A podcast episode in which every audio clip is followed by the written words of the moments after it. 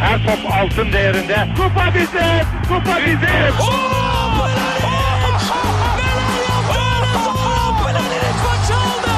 Dengeli de attı. İsabeti de buldu. Matta Fontaine. Zora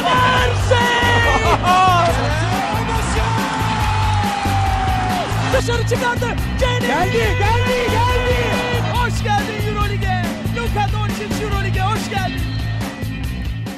İkili Oyun'un 13. bölümünden herkese merhaba. Ben Serkan Mutlu. Mikrofonun diğer ucunda her zaman olduğu gibi Ali Aktin ve Tancan Fümen var. Duyuyor musunuz çocuklar? Duyuyoruz abi selamlar. Selamlar. Duyuyorlar. Türk basketbol tarihinin en güzel haftalarından birini yaşadık. Yani geçen hafta konuştuğumuzda konuştuğumuz en böyle e, iyi senaryoların daha da iyisi gerçekleşti. Fenerbahçe Panathinaikos yani sağ avantajını elinde tutan Panathinaikos'a karşı gidip iki maçı birden alıp geldi.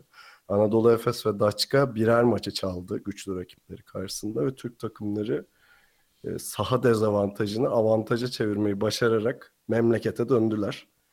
Heyecanlıyız değil mi? Of hem de nasıl? Fazlasıyla ya. Hani tahminlerimizin çok ötesine geçti sanırım bu durum. Bu maçların her birini konuşacağız. Alfabetik sırayla gideceğiz bu sefer. Yani Anadolu Efes'le başlayacağız. Hazırsanız ikili oyun başlıyor.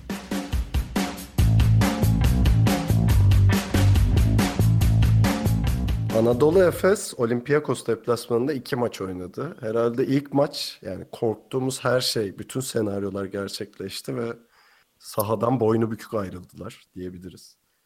Yani korktuğumuz şey de Efes'in dağılması ve işte hücumların telaşa kapılarak gitmesi ve maç bütün maçın böyle geçmesiydi. Aşağı yukarı bu senaryo oldu ama ikinci maç her şey değişti gibi. Ne diyorsun Ali?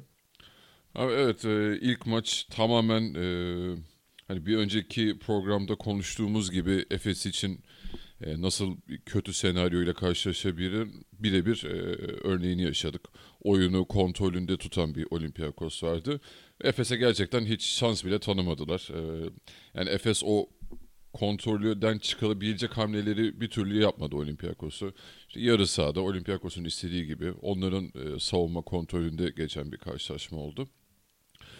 E, Sadece benim şey tahminim tutmadı bu seri için. E, Cam Birch çok bence etkisiz kaldı iki maçta da. E, ilk maçta özellikle Milutinov'la pot altında bir üstünlük yakaladılar. E, topu iyi paylaştılar, iyi savunma yaptılar. Fark hatta bir ara yanılmıyorsam 25'leri kadar gördü. Ve Efes de bunu zorlayabilecek bir oyun ortaya koymadı kesinlikle. Tamamen biraz e, maça da çok iyi başlamayan Hanikat'ın sonradan açılmasıyla biraz bir enerji bulabildi Efes ama yani hiç e, genele etkisi olmadı. E, ikinci maçtan önce ben şey diyordum kendime hani eğer bir tepki verecekse Efes bu maçta versin yoksa güle güle yani bu seri herhalde burada bitecek diye ikinci maçta bitebilir diye düşünüyordum. Ee, Allah'tan öyle olmadı. Yani çok e, daha dirençli bir Efes gördük e, ikinci maçta. İşte Doğuş'la zaten bir savunma sertliği katarak başladı. Pota altını özellikle çok iyi kullandı Efes e, ikinci maçta. Biraz da ben şeyi de hissettim açıkçası. E, Olympiakos ilk maç tamamen istedikleri yönde gittiği için e, biraz onun rahatlığıyla çıkmış gibi geldi bana onlar ikinci maça tamamen Spanulis'in eline bakan bir Olympiakos izledik ve bu onları gerçekten çok zora soktu. Tancan ben şöyle bir şey düşünüyorum abi. Yani ben düşünmüyorum. Bu zaten bariz bir şey de sanki ortaya kuram atıyormuş gibi konuşuyor. Yani playoff sonuçta gerçekten mental bir mücadele. Yani e, sonuçta e, Avrupa'nın en böyle prestijli liginde ilk 8'e çıkmış takımlardan bahsediyoruz. Evet elbette kadro derinlikleri, kadro kaliteleri fark edebiliyor. Ama işte saha avantajı, işte seyirci baskısı vesaire gibi konular söz konusu olduğunda hani mental olarak ayakta kalan takımın e, maça avantajlı başladığını söyleyebiliriz. Yani e, şeyi düşünüyor musun abi? Yani Efes'in ilk maçta bu mental mücadelede çok geri kaldığını ama ikinci maçta hani biraz da mucizevi bir şekilde topladığını. Düşünüyorum çünkü bu mental ya bahsettiğim mental konuda gidilebilecek en kötü deplasman yani Olympiakos. Ben Olympiakos deplasmanı Panathinaikos'tan bile daha pis bulurum bazı maçlarda. Ben de ya. Olympiakos buna- seriyi buldu mu bırakmaz yani. Ben Aynen yani mesela para- ya. Yani şey şundan katılmıyorum abi. Olympiakos'un ben sahasından nefret ediyorum ya. Bilmiyorum siz de katılıyor musunuz? Bir hipodrom gibi bir şey var onlarda böyle. O kadar uzak ki tribünler sahadan. O Ya, kadar çok öyle daha başka bir atmosfer oluyor. teknik bir şey abi. Olympiakos sahasında öne geçmeyi başardığında bir daha geri dönüşü çok zor oluyor. Öyle bir yani Evet. takım mantalitesinden bahsediyorum. Yoksa dediğin gibi tribünlerin sahaya uzak olması o baskıyı azaltıyor. Ee, ama şey yani deplasman olarak yani oyuna baktığımda Panathinaikos deplasmandan daha zor buluyorum. Tancan böldük sen devam et abi. Yok aynı düşüncedeyiz zaten sıkıntı yok. yani evet Panathinaikos seyircisi daha ateşli ama Olympiakos seyircisinin oyunu bırakmama, oyundaki hakimiyeti de bambaşka yani o, o açıdan çok pis geliyor bana orası. Ee, maça gelirsek de şey e, evet Sfarapulos da bunu e, üzerine iyi planlamış bence takımı. E, Anadolu Efes de iyi analiz edip e, Kızıl Yıldız öncesi döneme döndürmeye çalıştı. Yani e, Anadolu Efes'in tek tek zayıf noktalarını tespit edip üzerine gitmek yerine Anadolu Efes'i total olarak krize sokan bir düzenin içine sokmaya çalıştı. Bunu da yaptı. Bunu da nasıl yaptı? Önce rebound vermedi, hız- hızlı hücum şansı vermedi böylece. Ee, Anadolu Efes sete oturunca üçlünün dışında inanılmaz iyi savundular. Ve topu yere vurduğunda kontrolden çıkacak bütün oyunculara işte Honeycutt, Brandon Paul, Brian Dunstan hepsine direkt baskı yapıldı. Yani hiç acımadılar tabiri caizse. O yüzden de e, Anadolu Efes bir türlü o istediği düzeni kuramadı. Üstüne de 18 hücum reboundı verince zaten o ilk maçı almak imkansız gibi bir şey oldu. İkinci maçta da Perasovic e, hızlıca önlem alıp yani biraz da şey gibi oldu işte Sfarapulos Perasovic 1-1 gibi de oldu durum. Yani o açıdan da güzel bir seri izliyoruz. Yani Perasovic e, iyi bir kriz yönetimi yapıp stratejiyi değiştirerek iyi iyi götürdü ikinci maçı da. Ya Efes'in normal sezon içinde yaşayıp çözdüğü, sonra tekrar yaşadığı ve tekrar çözdüğü bazı problemler var. İşte bunların başında da şey geliyor bu zamanında neydi o Tümer'le Sergen beraber oynar mı gibi. İşte işte Örtel'le Granger konusu var. Yani işte Granger'ı alıyorsun. işte ön alanda baskı yediğinde Eric Green'den yedi o baskıyı sinebiliyor. E bu sefer hücumu açayım diye Hörtel'i alıyorsun. E bu sefer savunma aksıyor vesaire gibi. Yani Perasovic'in gözünde ya beyler biz bunu çözmüştük. Dercesine bakışlar vardı ilk, ilk maçta. İşte Ya- orada şey rotasyonu iyi oldu. Hemen gireyim araya. Hani şey e, Granger Doğuş, Hörtel Doğuş ya da e, Doğuş Paul değişik değil. Oradaki bir 5 oyuncu içindeki dönüşüm çok güzel oldu. 4-5 oyuncu içindeki. Evet zaten Perasovic orada bütün senaryoları deniyor işte ne bileyim ilk maçın ikinci yarısına Örtel Granger beraber başladı. Hani hücumu biraz daha açabilirim belki diye. Olmadı gerçi. Olmadı. Ee, ama Efes'te yani bir diğer sorun da şuydu bu yani sezon içinde kronik olarak gördüğümüz konulardan biri. Ee, hani transition oynamaya çalıştıklarında yani işte çalınan topla ya da alınan reboundla hızlı hücuma kalkma çabasına girdiklerinde hızlı olmakla eli ayağına dolaşmayı birbirine karıştırıyorlar. Yani hızlı hücum telaş hücumu değildir aslında. Ee, ve ilk maçta o şeyi normal sezon ilk, ilk yarısındaki o hastalığı bayağı gördük. İşte saçma sapan e, kaldırıp atmalar, işte orta mesafe saçma şutlar, topu paylaşmamalar vesaire gibi. Ee, ikinci maçta bu çözülmüştü. Zaten e, galibiyetin birinci anahtarlarından biri buydu. Ee, herhalde ikincisi de şuydu ondan konuşmak istiyor musunuz bilmiyorum. Hanikat'tı. Yani biz ilk geçen haftaki programda Hanikat'ın sakat olacağı öngörüsüyle Efes'in çok zorlanacağını hatta 3-0-3-1 gibi bir skorla e, pardon e, şeyle sonuçla eleneceğini düşünüyorduk ki sonra da Hanikat'ın oynayacağını öğrendik. Hatta bir tweet attık şeyimizi tahminimizi yeniliyoruz Efes 3-1 geçer diye falan. E, binlerce retweet aldı. Hayranlarımıza çok teşekkür ediyoruz buradan. Ya bu arada harbiden Euroleague'in şu haber sistemi, istatistik sistemi yani berbat durumda. Yani NBA'ye böyle yani tam yaklaşmasını beklemiyorum da biraz böyle çaksalar oradan biraz şöyle haber akışı dönse de daha güzel takip etsek bunları güzel olacak. Evet yani şeyin Hanikat'ın oyna, oynayacağın son kadroları açıklanınca görüyorsun vesaire. Neyse ben Hanikat'ın X faktör olduğunu düşünüyorum. Ee, bu maçta yani bu bu seride zaten bunu hepimiz konuşuyorduk. Yani Anadolu Efes'in Olympiakos'a karşı hız ve atletizm avantajı var ve bunun da dinamosu Hanikat. Ee, bence iki maçta da özellikle iki, ikinci maçta çok büyük oynadı. Ee, bakıyorum zaten 9 tane rebound çekmiş. Yani orada gerçekten e, Anadolu Efes toplam reboundlarda Olympiakos'u yakaladı ikinci maçta. Bunda da en büyük katkı Hanikata'ydı ki zaten e, Efes rebound çektiğinde eğer telaşlanmıyorsa da o transition hücumuyla şeyi çözüyor. Sayı sıkıntısını çoğu zaman çözüyor. Bilmem katılıyor musunuz? E, tabii net katılıyorum. İşte başta dediğim konu zaten. Hani Anadolu Efes rebound almazsa bütün oyun sistemi en baştan aksamış oluyor. Bunun için zaten Perasovic devre arasında da söyledi. Yani biz rebound üstünlüğü bugün vermemek zorundayız. O yüzden de çift uzuna dönmesi yine iyi bir hamleydi. Yani hiç izlemedi orayı. Direkt müdahaleyi yaptı. Alex Kirk ve Dunstan'la oynadı. Hatta buna e, Hanikat'ı da dahil ettiği böyle dev gibi olduğumuz beşler çok çok işe yaradı. Kaptan Kirk diyeceksiniz lütfen. Kaptan Kirk. Bay Kirk. Bu arada bence maçın çok e, yani benim dikkat ettiğim bir noktası şuydu. İkinci maçın ikinci devresi iki takım da bayağı bir aslında oyun planlarından koptu. Zaten bu istatistiklere, skorlara vesaire de hemen yansıdı. Efes de o noktada bir o dediğimiz eski hastalıklarına döndü hani kaldırıp atma falan ki gerçekten e, Efes ikinci maçta da iyi bir üçlük yüzdesi yakalayamadı. Bence çok değerli olan şuydu. İşte Yunanistan deplasmanındasınız. Zorlu bir takıma karşı oynuyorsunuz ve Efes psikolojik olarak maçtan hiç kopmadı. Yani kötü kendi oyun planından kopsa bile o hani Olympiakos'un psikolojik olarak onlara bir üstünlük sağlamasını e, izin vermedi. Bu da e, sizi işte maçın son topuna kadar götür, e, götürecek bir avantaj sağlıyor. Efes de maçı orada kopardı.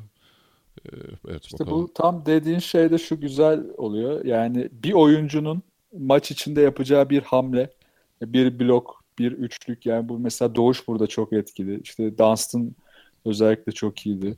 Alex Kirk'ün o getirdiği enerji. Yani bir oyuncunun yapacağı bir hamle bir anda sahadaki geri kalan dört kişiyi çok motive edebiliyor. Anadolu Efes bunu iyi tutturdu. Yani Doğuş'u ilk maçta daha az kullanması, Alex Kirk'ü daha verimsiz kullanması Perasovic'in bu alanda etkisiz kalmasına neden olmuştu. İkinci maçta bunu yaparak tam dediğin konuda psikolojik olarak Efes'i ileri taşıdı Perasovic. Aynen yani Alex Kirk evet belki e, istatistiklerine baktığımız zaman çok hani aman ama bir şey göremiyoruz ama sonuçta çıkıp e, maçı kazandıran şutu soktu. Tabii tabii. Bir de üzerine Verdiği enerji yaptı. yeter ya. Aynen aynen zaten maç bitti herkes Alex Kirk'ün üzerine atladı yani çok şey Aynen. o da güzel mesaj bunlar yani.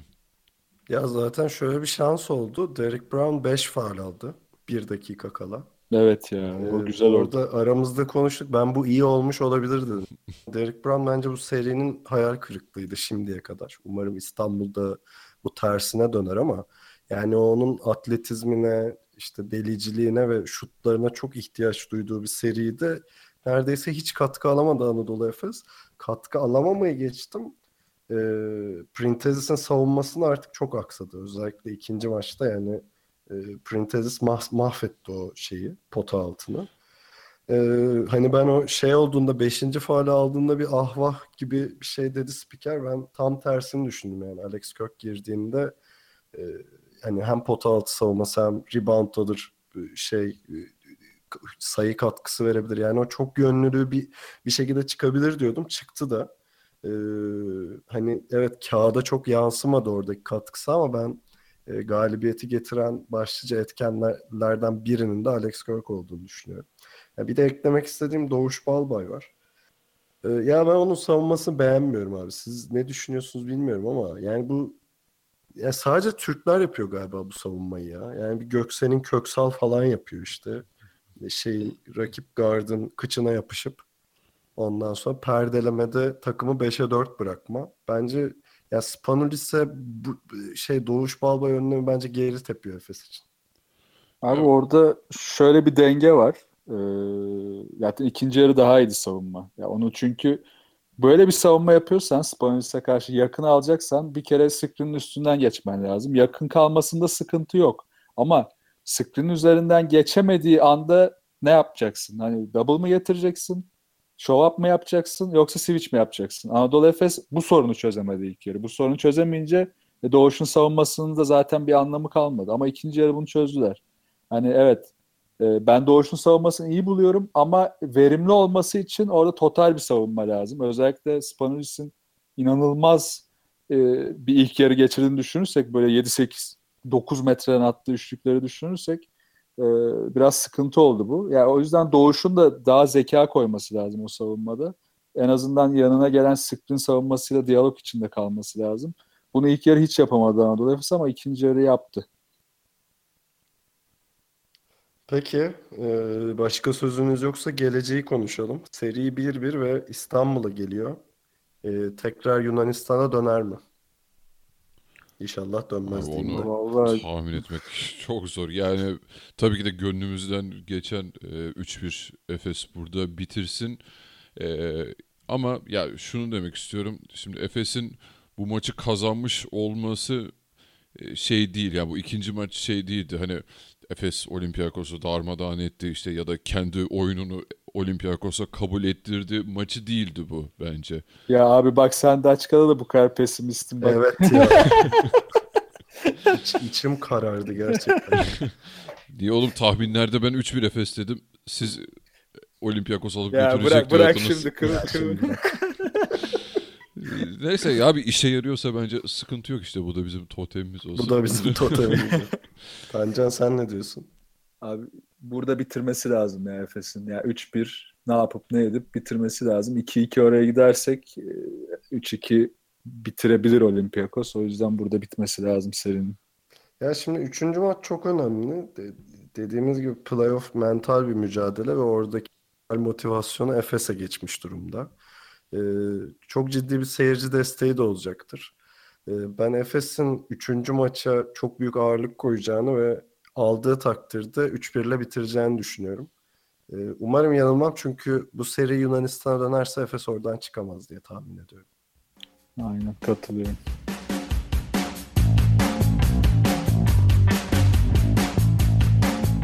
İkili oyuna Daçka ile devam ediyoruz. Temsilcimiz e, normal sezonun lideri Real Madrid deplasmanında iki maç oynadı. E, ikisinden birini kazanarak döndü. Bizi gayet mutlu ettiler sağ olsunlar. E, Tancan senle başlayacağım. Gene de dediğimiz gibi yani bu mental mücadelede ben iki maçta da Daçka'yı çok e, şey gördüm. Rahat bir psikolojide gördüm. Evet işte Sergio Yul'ün e, devreye girdiği anlar, geriye düştükleri anlar oldu ama Daçka iki maçtan da hiçbir şekilde kopmadı. İkinci maçı da aldı. Ne düşünüyorsun?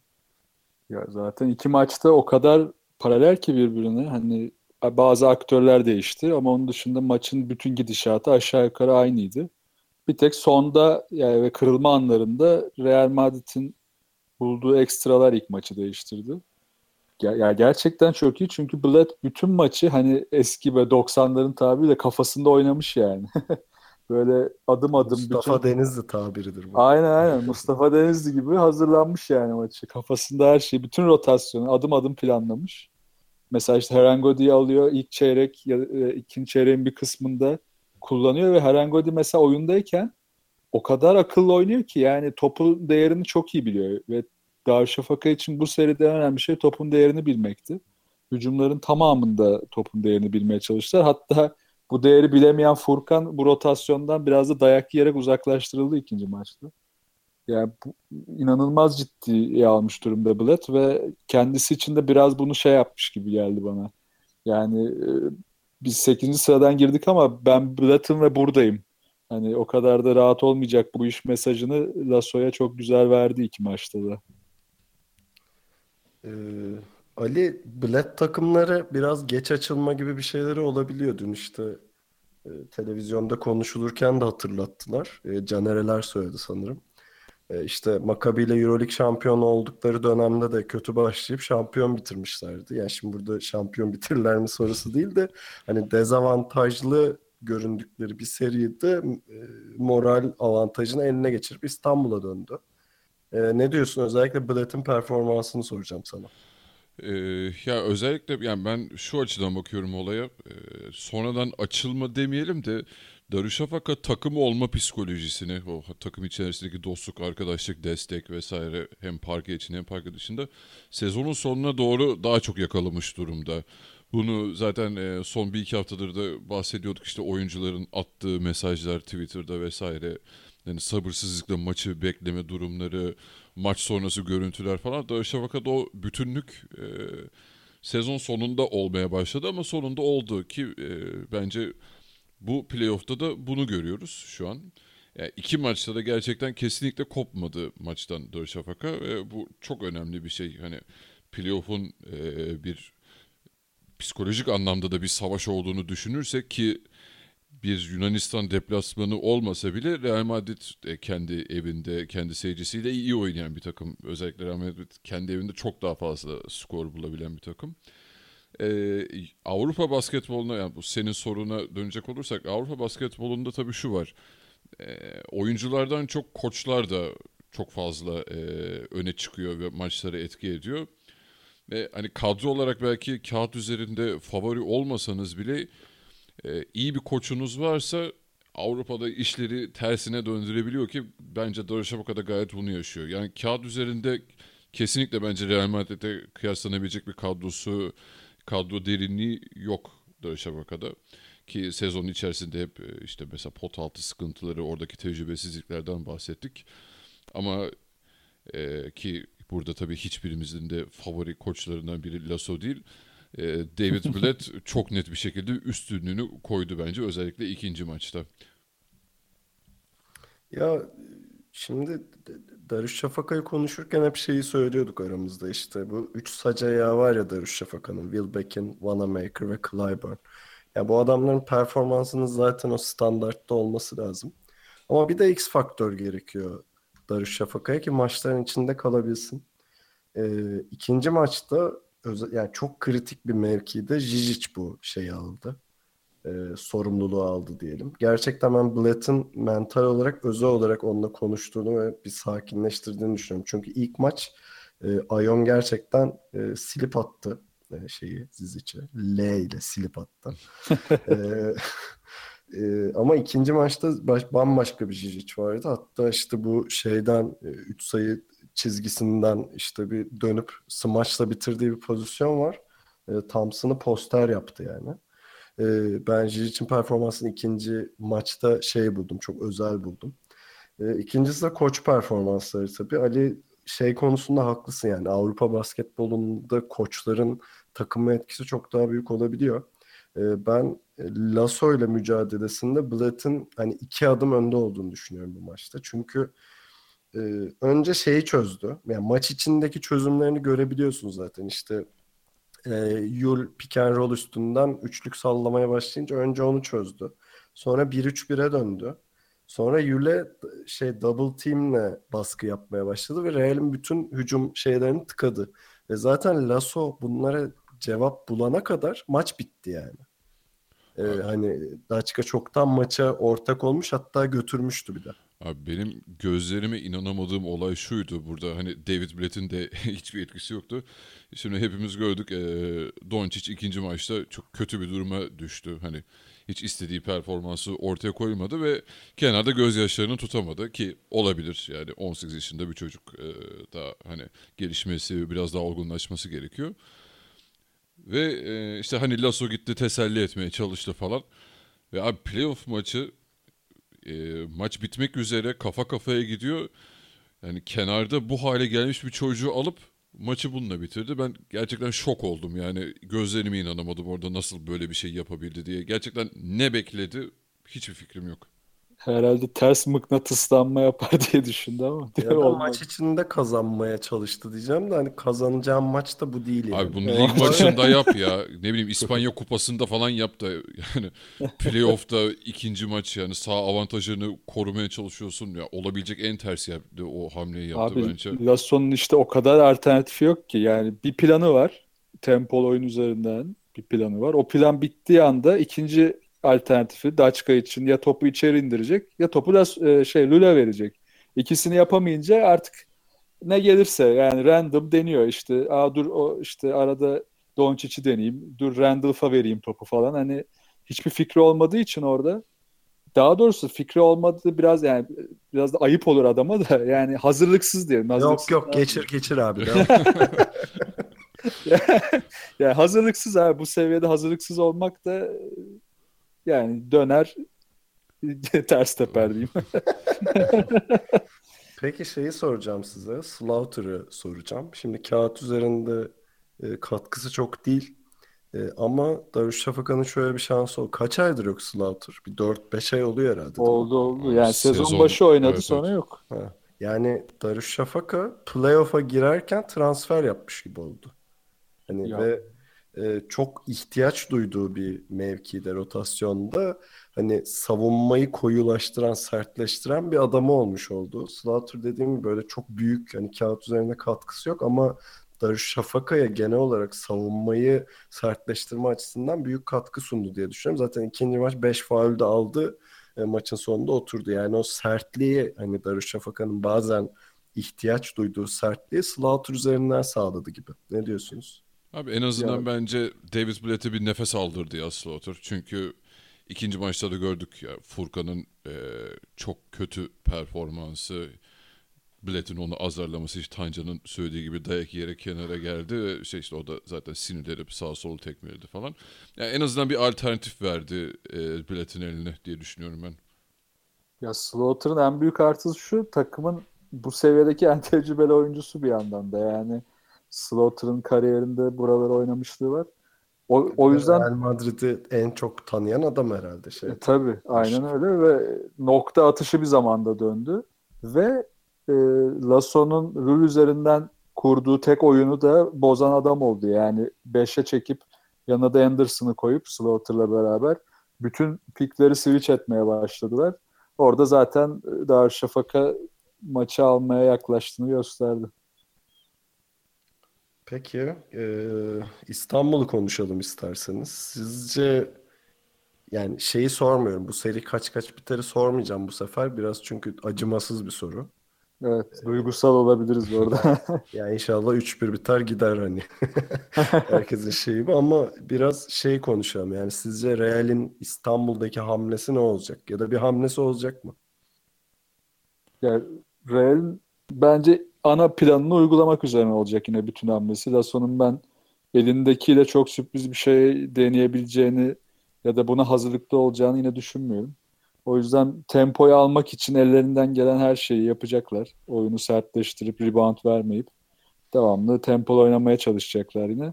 Ama tabii Blatt, Blatt'ın ben yine bir iki ekstra hamlesi olacağını düşünüyorum. Yani Slaughter'la kurduğu kısa 5-1-3-1'in yanında daha bir iki farklı bir şey daha deneyecektir İstanbul'da. Mesela şey e, takımı iyice uzatıp farklı rebound vermeme hamleleri de deneyebilir. O yüzden Lasso bunları tahmin edip hazırlık yapabilirse e, ilk maçı alması şart zaten.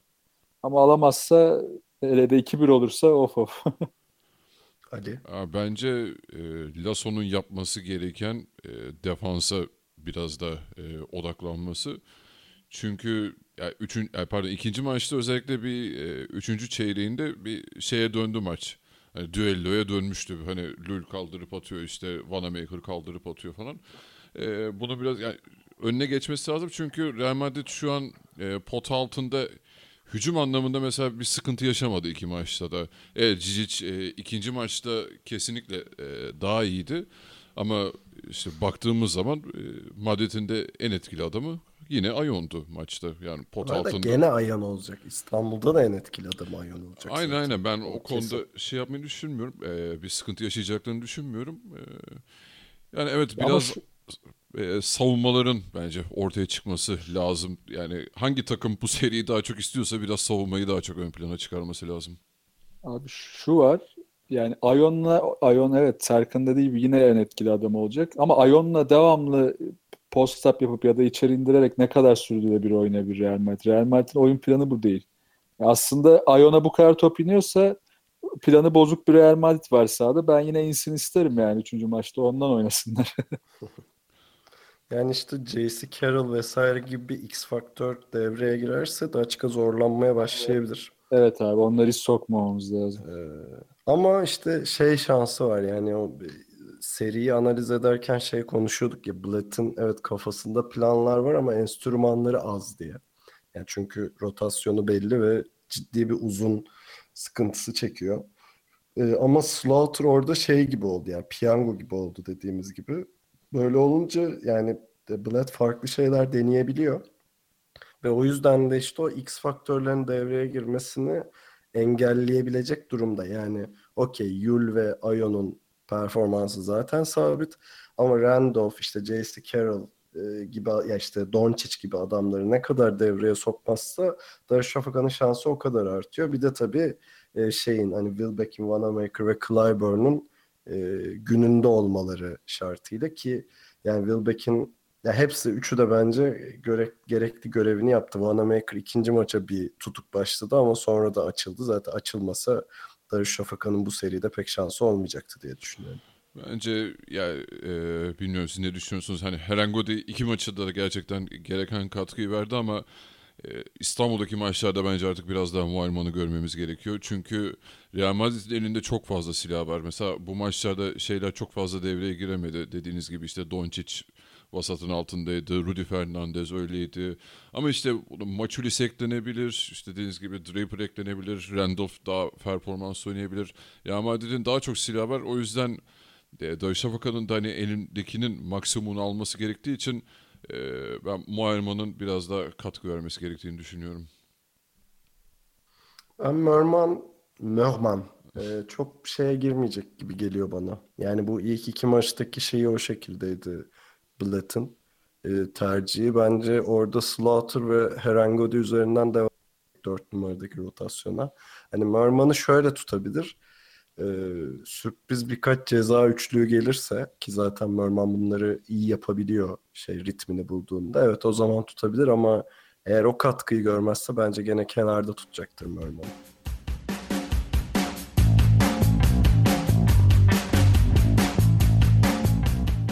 Fenerbahçe'de devam ediyoruz. Temsilcimiz playoff eşleşmesinde Panathinaikos'la mücadele etti ve bildiğiniz gibi sağ avantajı Panathinaikos'taydı.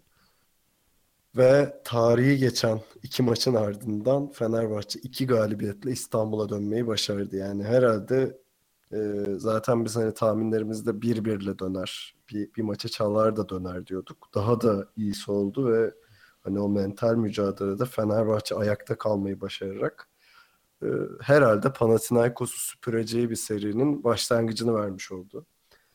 E, Ali senle başlayacağım. Nasıl gördün maçı ve Fenerbahçe'nin performansını? Abi senin dediğin o mental mücadelede ayakta kalmanın çok daha ötesi oldu bence. Yani Fenerbahçe gerçekten e, sadece oyun anlamında değil psikolojik olarak da ezdi e, Panathinaikos'u.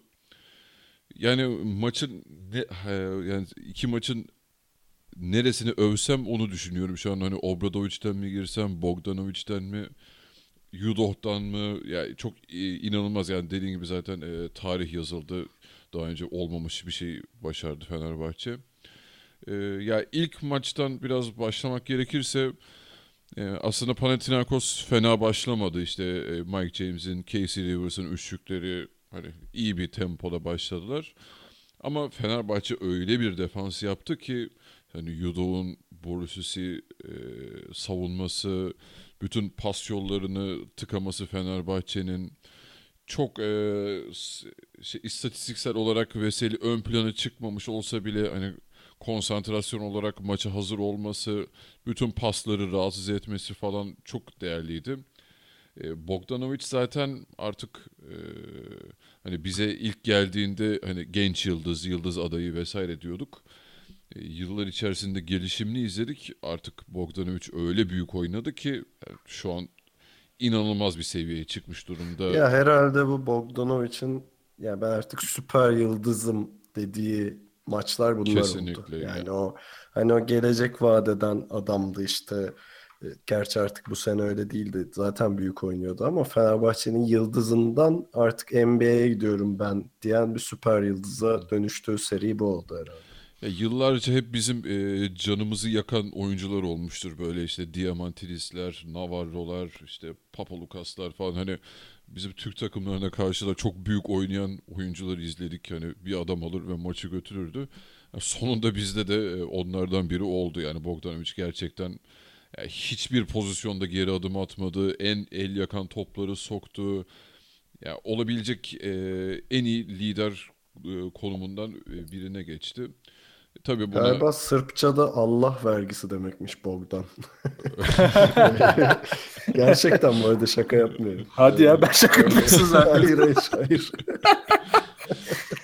O zaman cuk oturmuş yani daha ne diyeyim. Abi ya ben şey söylemek istiyorum. Hani girdim aradan ama e.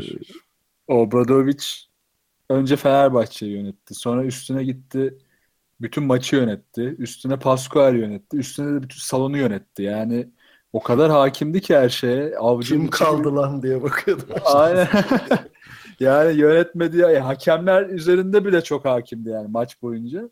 Ya gerçekten inanılmazdı ya. Yani bu mesela Obradovic'in bu maçta yaptıkları e, bir antrenör eğitiminde verilecek çok fazla detaya sahip. Yani mesela ikinci maçta Cenk Renda'nın e, kenardan gelip bir anda atmosferi karıştırabilecek hareketler içine girdiği anda onu itip kenara yollaması ve tribünlere yaptığı hareket.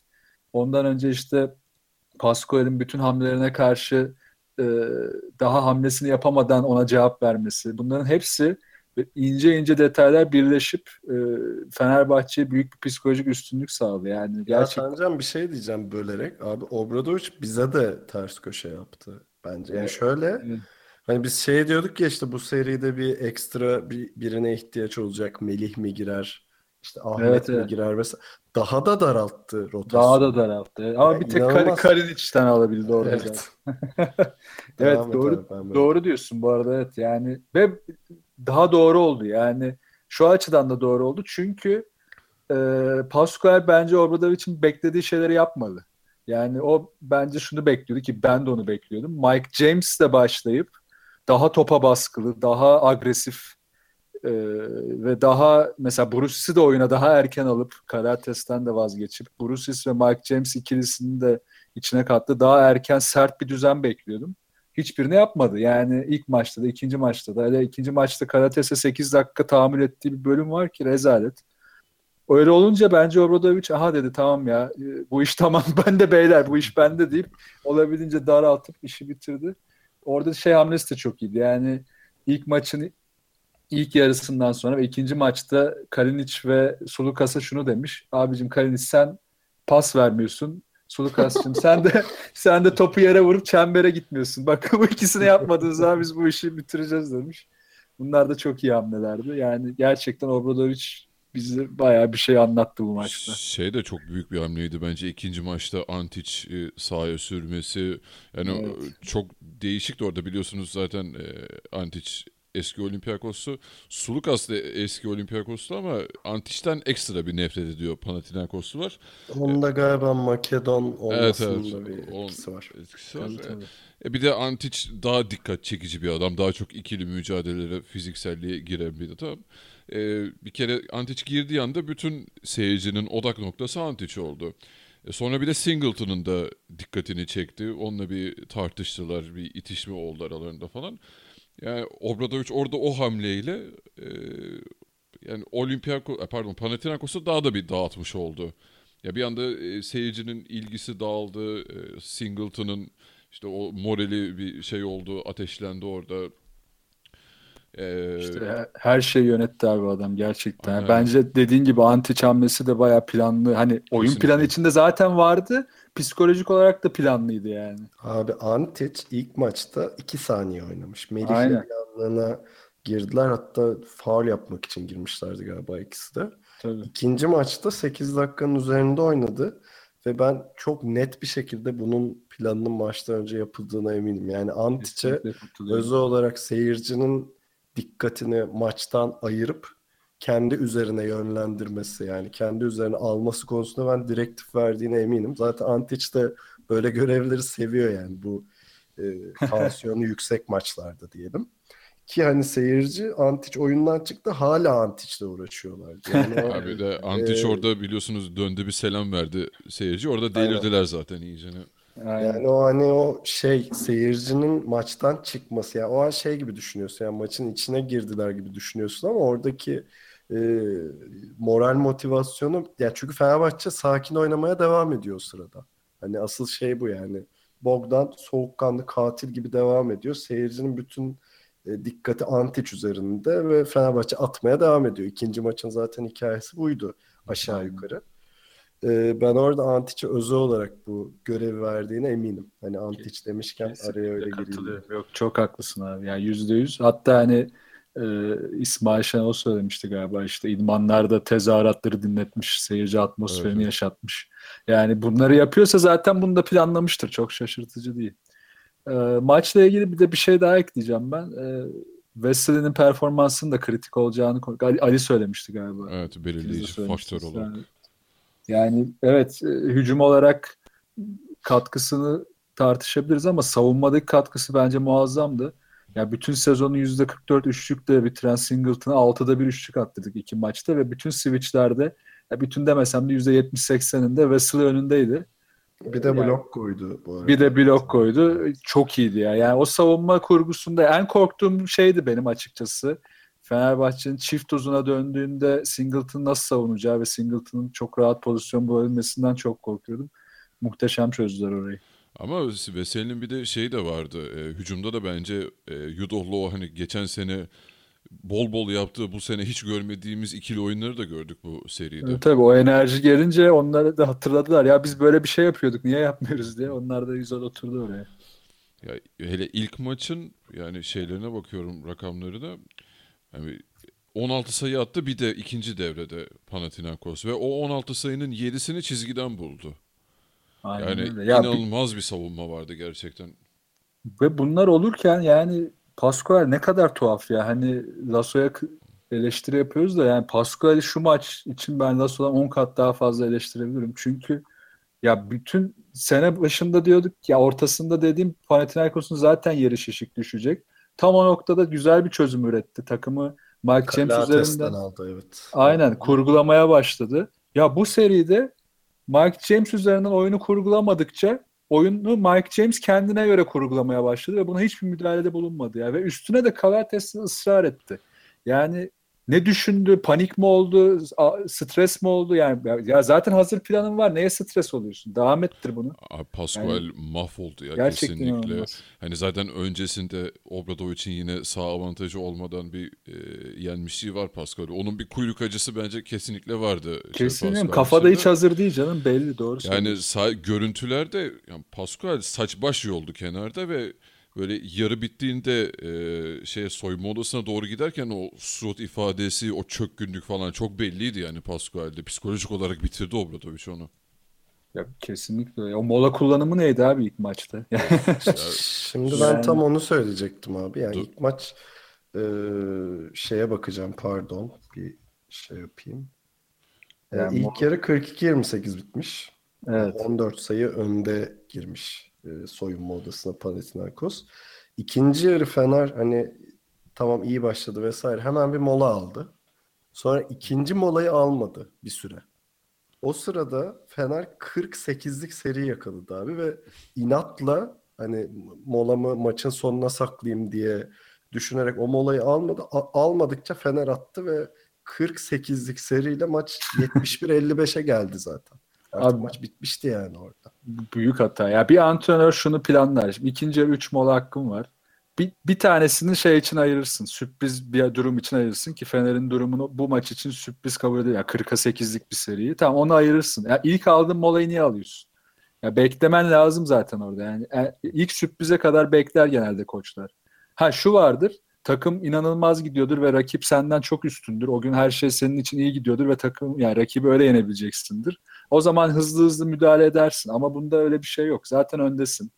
E, durum iyi gidiyor. E, sen bekle abi bir yere kadar. Yani bu acelenin bir anlamı yok. Bu yani bu kadar tecrübeli bir koçun böyle bir şeye girmesi tamamen psikolojik belli ki yani. Ben orada şunu da düşündüm. e, pardon. Ee, ya o kadar erken bazı molalarını kullandı ki Pascal ben o, o noktada rahatladım açıkçası. Çünkü dedim bu adamın şeyde e, maç sonunda 3 dakika kala mı 4 dakika kala mı bitirmişti zaten Pascal o molayı. Tabii tabii Son mecburen molasını. aldı zaten. Aynen aynen. Almasaydı iyice Ee, gidecekti. orada e, benim içim rahattı çünkü müdahale edebil bir şey alan kalmadı Pascual'in orada. O yüzden ben maçın sonunda Fenerbahçe'nin e, işi bi- bitireceğini orada o molalarda zaten belli etmişti. Bir de ilk maçta Casey Rivers bayağı Kyrie Irving e, performansıyla maça başladı hatırlarsanız. Ne atsa girdi. Evet. Ee, şimdi ikinci maça baktığında şey Pascual direkt Casey Rivers ve Bruce'le başladı. Yani bence çok öngörülebilir bir hamleydi. Obradovic'in bu herif Aynen ikinci maça Rivers ve Bruce'le başlayacak diye öngördüğüne ve eminim adım gibi. Kesinlikle. Ve bu öngörülebilir hamleyi zaten durdurma yolu var. Bruce'e Ekpe'yi veriyorsun. Ki Ekpe'yi iki maçta da geç soktu aslında oyuna da. Ee, zaten Ekpe e, şey e, top aldırmamaya çalışıyor. Yani güreşiyor resmen Bruce'le. E, Rivers'ı da işte şey perdele, perdelemede switch'le e, şey kontrol etmeye çalışıyorsun. Hani orada bir tek Mike James'in hani ekstraları Fener'in başına dert ol- olabilirdi ki oldu yani sayı anlamında oldu. Ama Evet. ona destek olacak uzunu bulamadıklarında yani işte Singleton'a e, dış atış imkanı ver, vermeyince e, Kalates de zaten Fenerbahçe dalga geçti. Yani bu Abi o evet ya nasıl bir psikolojik bunun- üstünlüktür o ya. Hani, Hani at abi sen biz reboundda bekliyoruz. Evet yani Ekpe boş bıraktı artık Kalates'i ve bu bunun hani bir oyuncudaki hani ben basketbol oynayanlar bilirler hani gidip e, Caddebostan'da oynasan da bilirsin. Eğer şutun boş bırakılıyorsa giderek düşersin zaten oyundan. Tabii tabii. Hani resmen o şeyi aldı elinden yani. E, moralman çökerttiler Kalates'i. Burada yine Pascual'in hatası abi. O sürede dedi daha çok tahammül etti adama. Yani alması gerekiyorken almadı. Ve son olarak hani Obradovic'in bizi ters köşeye düşürdüğü şey ga- galiba bizim de biraz atladığımız şey şu abi. Şimdi bu seri 2-0'a geldi. Fenerbahçe'nin önünde ya Fenerbahçe önündeki 3 maçı kazanırsa kupayı alıyor. Yani biz aslında bunu atlıyoruz. Biz hep şey düşünüyorduk yani işte kurşununu sona saklamak işte şeyi e, kadro derinliğini ele- gel- elden geldiğince arttırmaya çalışmak. Obradovic hayır diyor abi.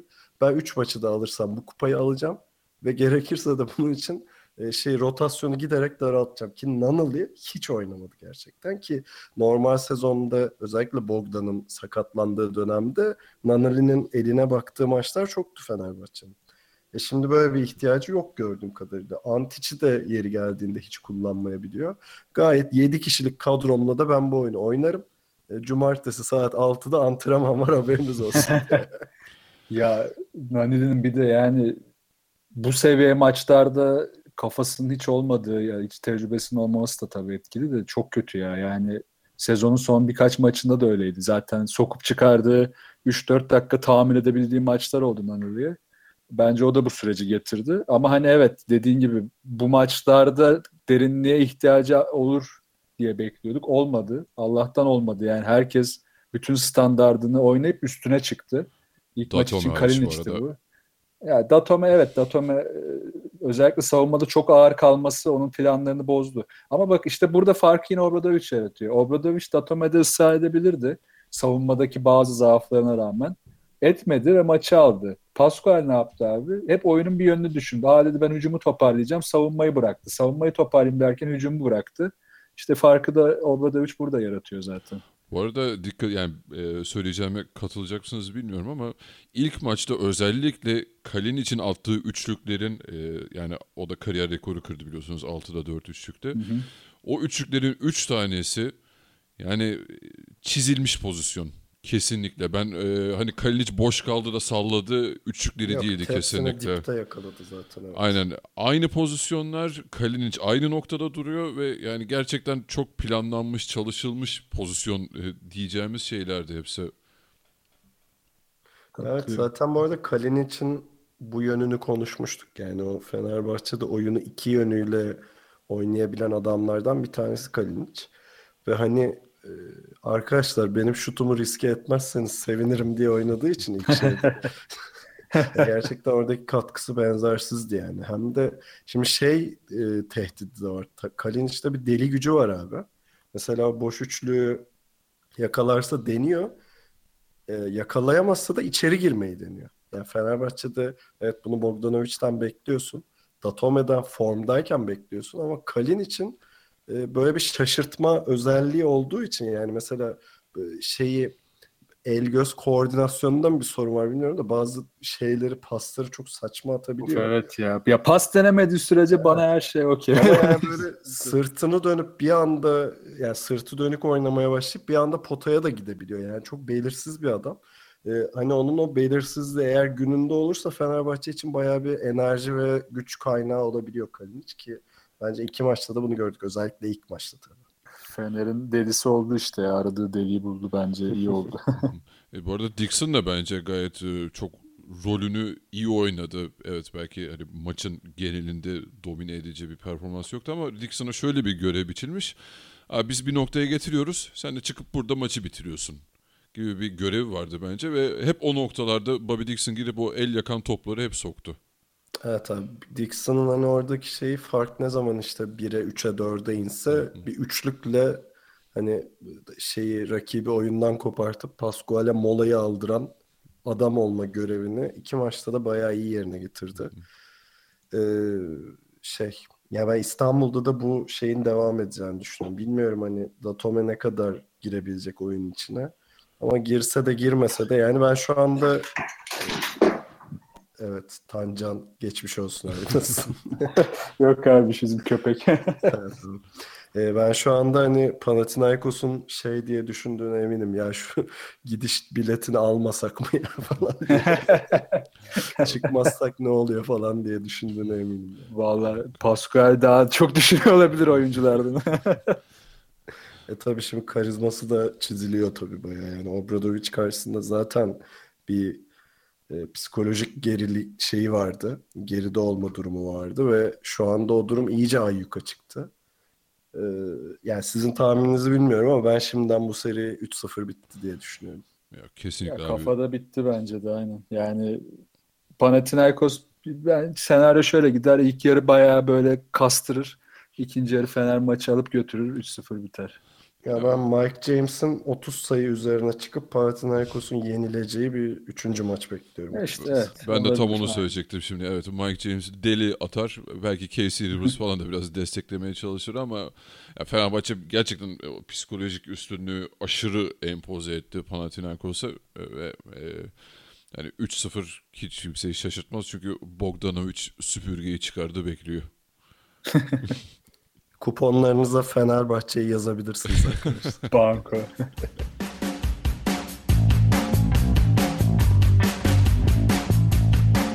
Kilo oyun dinlediğiniz için teşekkür ederiz. Önümüzdeki hafta gene playoff eşleşmeleriyle devam edeceğiz yayınımıza.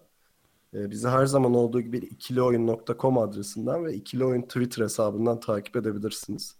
Aynı zamanda pazartesi akşamları e, Maçkolik Radyo'da da programımızı dinleyebilirsiniz. Ve yine her zaman olduğu gibi bizden haberi olmayan bir arkadaşınıza bizi önerirseniz çok seviniriz. Haftaya aynı konu ve konularla görüşmek üzere. Hoşçakalın. Hoşçakalın. Görüşmek üzere.